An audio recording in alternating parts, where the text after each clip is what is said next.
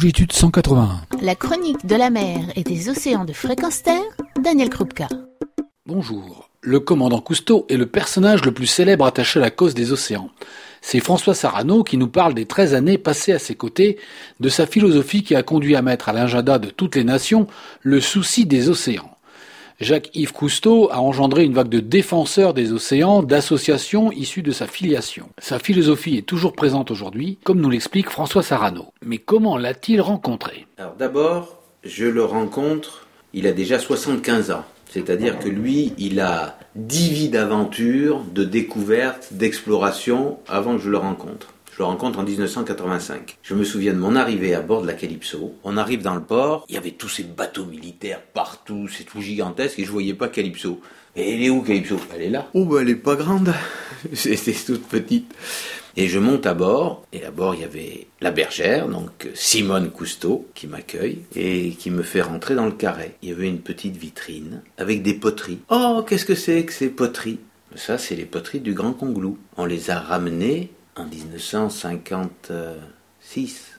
Et là, tout d'un coup, vertige. Moi, je sortais frais moulu de mon doctorat, je faisais le malin, et je réalise que j'étais à peine né, que eux déjà avaient fait la plus grande fouille archéologique sous-marine. Là, tout d'un coup, ça remet les choses en place. Donc Cousteau, c'est 50 ans de terrain, 50 ans d'exploration, le détendeur, la soucoupe plongeante, des découvertes incroyables, des rencontres avec des pêcheurs et avec des présidents. C'est à la fois une aventure d'explorateur euh, vrai, authentique, hein, avec des dangers, et euh, en même temps euh, un chef d'entreprise extraordinaire. Pendant 50 ans, il a fait vivre jusqu'à deux bateaux avec des associations. Bref, c'est difficile. Cousteau est difficile à cerner. En revanche, on peut dire deux choses. D'abord, si c'était impossible, c'est qu'il fallait le faire. Et ça, j'ai jamais oublié. ça n'avait pas d'intérêt si c'était possible. C'était pour le commun. L'intendant suivra. J'ai un rêve? Eh ben c'est bien, c'est parti, on le fait. Quand je l'ai rencontré la première fois au musée océanographique qui m'a proposé de venir à bord de la Calypso, il m'a dit Ici, avec moi, on taille sa veste à la mesure de ses épaules. Demandez-moi ce que vous voulez, je vous le donnerai, et faites-le. Mais faites-le bien. Et c'est vrai qu'il donnait les moyens de faire, de réaliser nos rêves, de faire ce que nous voulions.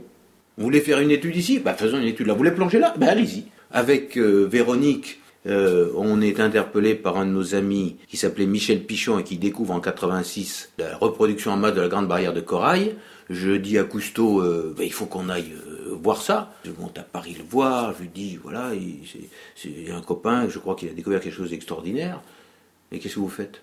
Qu'est-ce que je fais? Bah, sauter dans l'avion bah, euh, oui, mais il y avait... Bah, porter avec Véronique. Pendant euh, deux mois et demi, on est allé sur, euh, en Polynésie, sur la Grande Barrière de Corail, préparer les expéditions, photographier pour la première fois au monde la reproduction en masse des coraux. Et quand on est rentré, alors vous l'avez fait bien? Ah ouais, c'est formidable. Alors c'est bien. Il m'a pas demandé des comptes, des machins, des trucs, non. Faites-le, mais faites-le bien. Et lorsque Calypso arrive l'année d'après pour filmer euh, cette fameuse reproduction des coraux qui ne dure qu'une journée, le troisième jour qui suit la première pleine lune de printemps, Calypso tombe en panne en Nouvelle-Calédonie. C'était catastrophique. Je lui téléphone, je lui dis Gic, euh, qu'est-ce qu'on fait? Oh, écoutez, François, alors prenez les zodiacs, vous mettez tout ça dans un avion, prenez l'équipe et vous filmez. Et on a filmé. Ce qui comptait, c'était de, réaliser ses rêves.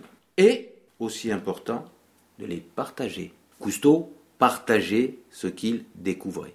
Et ça, ça c'est essentiel. Il ne gardait pas ça dans des petites publications, il ne gardait pas ça pour lui, il le partageait. Il avait une vision, il regardait devant. Ce qui l'intéressait, c'était toujours ce qu'il faisait ou surtout ce qu'il allait faire. Je pense que c'est quelqu'un qui a tiré une philosophie de son expérience de terrain, et une philosophie qui a évolué à la fois avec ce qu'il découvrait et avec l'évolution du monde, quand lui commence à ouvrir le monde de la mer avec le détendeur Cousteau gagnant, ce monde est encore peu affecté par euh, notre développement mal contrôlé.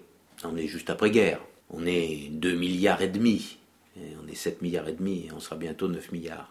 On n'a pas de plastique, on a la chimie n'a pas encore bouleverser le monde. Il y a encore des terrains incognita, il n'y a pas Internet. On met du temps pour aller d'un endroit à l'autre. Euh, on n'a pas les téléphones à bord des bateaux. Et ce monde-là, Cousteau tout d'un coup l'élargit en ouvrant le monde de la mer. Et en même temps, il découvre que notre développement, tout d'un coup, affecte le monde qu'il découvre. À peine découvert, déjà blessé et presque menacé. Cousteau, c'est quelqu'un qui veut conquérir et exploiter la mer. Cousteau, c'est les maisons sous la mer, c'est pas pour aller y faire du cinéma simplement, c'est pour aller exploiter et s'installer euh, sous l'océan. C'est lui qui va découvrir le, pétrole à Abu Dhabi. Hein. Donc c'est d'abord quelqu'un qui veut exploiter la mer. Cette mer qui est une corne d'abondance hein, inépuisable.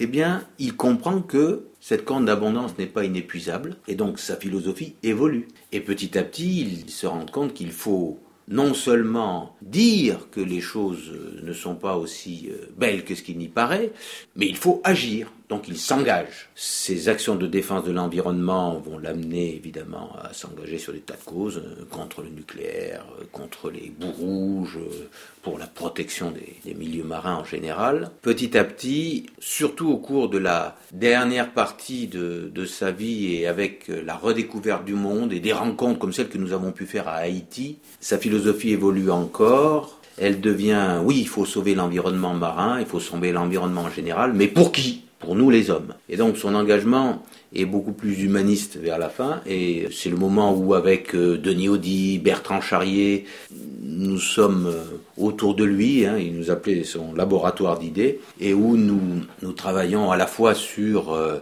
tout ce qui touche à l'environnement, mais sur aussi les, les grandes questions de comment vivre en harmonie sur cette planète. Sa philosophie se tourne plus vers les gens. C'est cette philosophie-là qui, qui porte longitude, qui me mène aujourd'hui. Il faut protéger l'environnement sauvage, il faut protéger cet océan sauvage, notre dernier grand territoire sauvage, et tous ces animaux symboles comme le requin blanc, pour nous, pour nous les hommes, parce que sans eux, nous vivons dans un monde carcéral, un monde où tout sera planifié, contrôlé. Il faut vraiment que ce monde sauvage, libre et indompté qui nous échappe, reste on doit beaucoup au commandant Cousteau pour la défense des océans. Il nous reste à nous, amoureux des mers, de perpétuer sa philosophie humaniste. Retrouvez et podcastez cette chronique sur notre site fréquenceterre.com.